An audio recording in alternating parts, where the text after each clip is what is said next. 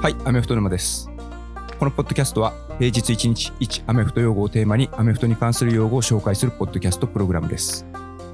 1週間お休みをいただきましたけれども、今回からまた平日毎日1アメフト用語ということでやっていきたいと思います。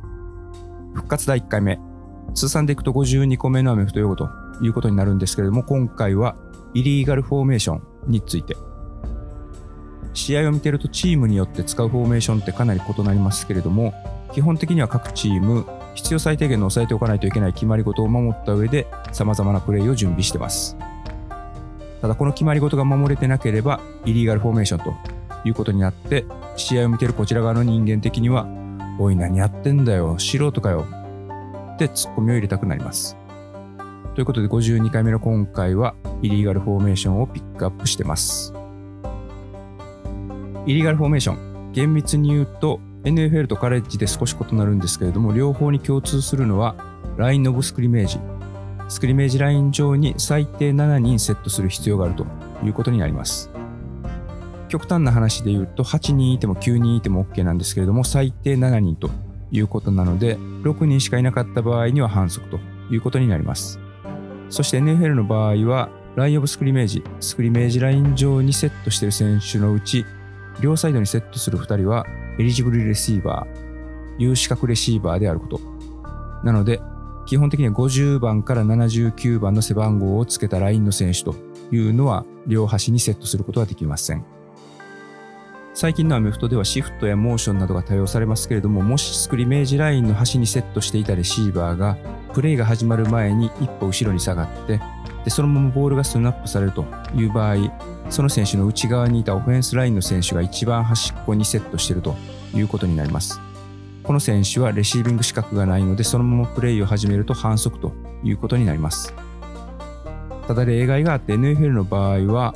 50番から79番をつけたオフェンスラインの選手でもプレイが始まる前に、オフィシャルに対して自分が有資格レシーバーとして次のプレイには参加しますよということを申告すれば、オフィシャル、審判団はそのことをディフェンスに対しても宣言するというところで、有資格レシーバー扱いになります。その場合は申告した選手がスクリメージライン上の一番端っこにいても、イリーガルフォーメーションの反則を取られることなく、プレイをすることができます。これに関してはタックルエリジブルプレイというまた別の要素が加わってくるので、今回は一旦この話は置いておきます。で、話元に戻すと、このスクリメージライン上の両端には有資格レシーバーの選手がセットしなくちゃいけないというのは裏を返せば両サイドにセットしている2人を除く残りの選手は無資格レシーバーになるので原則背番号50番から79番をつけた選手しかセットすることができません。なのでオフェンスタックルと大外のレシーバーの間にもう1人ワイドレシーバーがスクリメージライン上にいた場合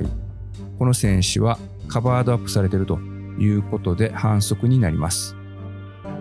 ただ NFL ではこのワイドレシーバーも自分が無資格レシーバーであると、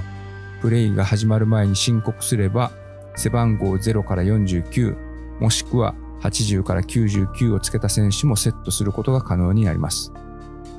ただこの選手はタックルボックスの内側、つまり通常のオフェンスライン5人と同じようにセットする必要があります。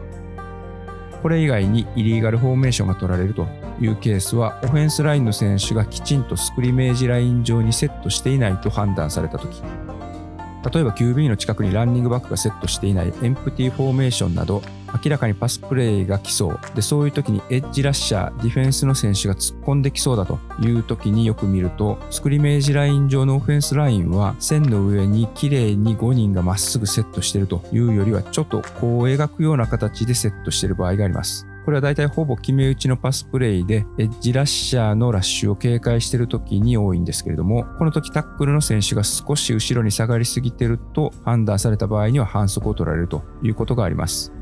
またこのイリーガルフォーメーション、基本的にはオフェンスに対して適用されることが多いですけれども、キッキングなどでディフェンスが取られるケースもあります。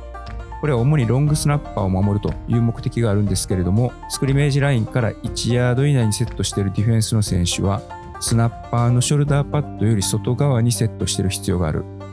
つまりスナッパーの前にはセットできないということになってます。フィールドゴールやエクストラポイントのキックのシチュエーションでは、スナッパーを中心にして、どちらか一方のサイドにセットできるのはマックス6人ということになってます。つまり、スクリメージラインの片側にディフェンスの選手を固めてキックをブロックしに行くというのはイリーガルフォーメーション扱いになります。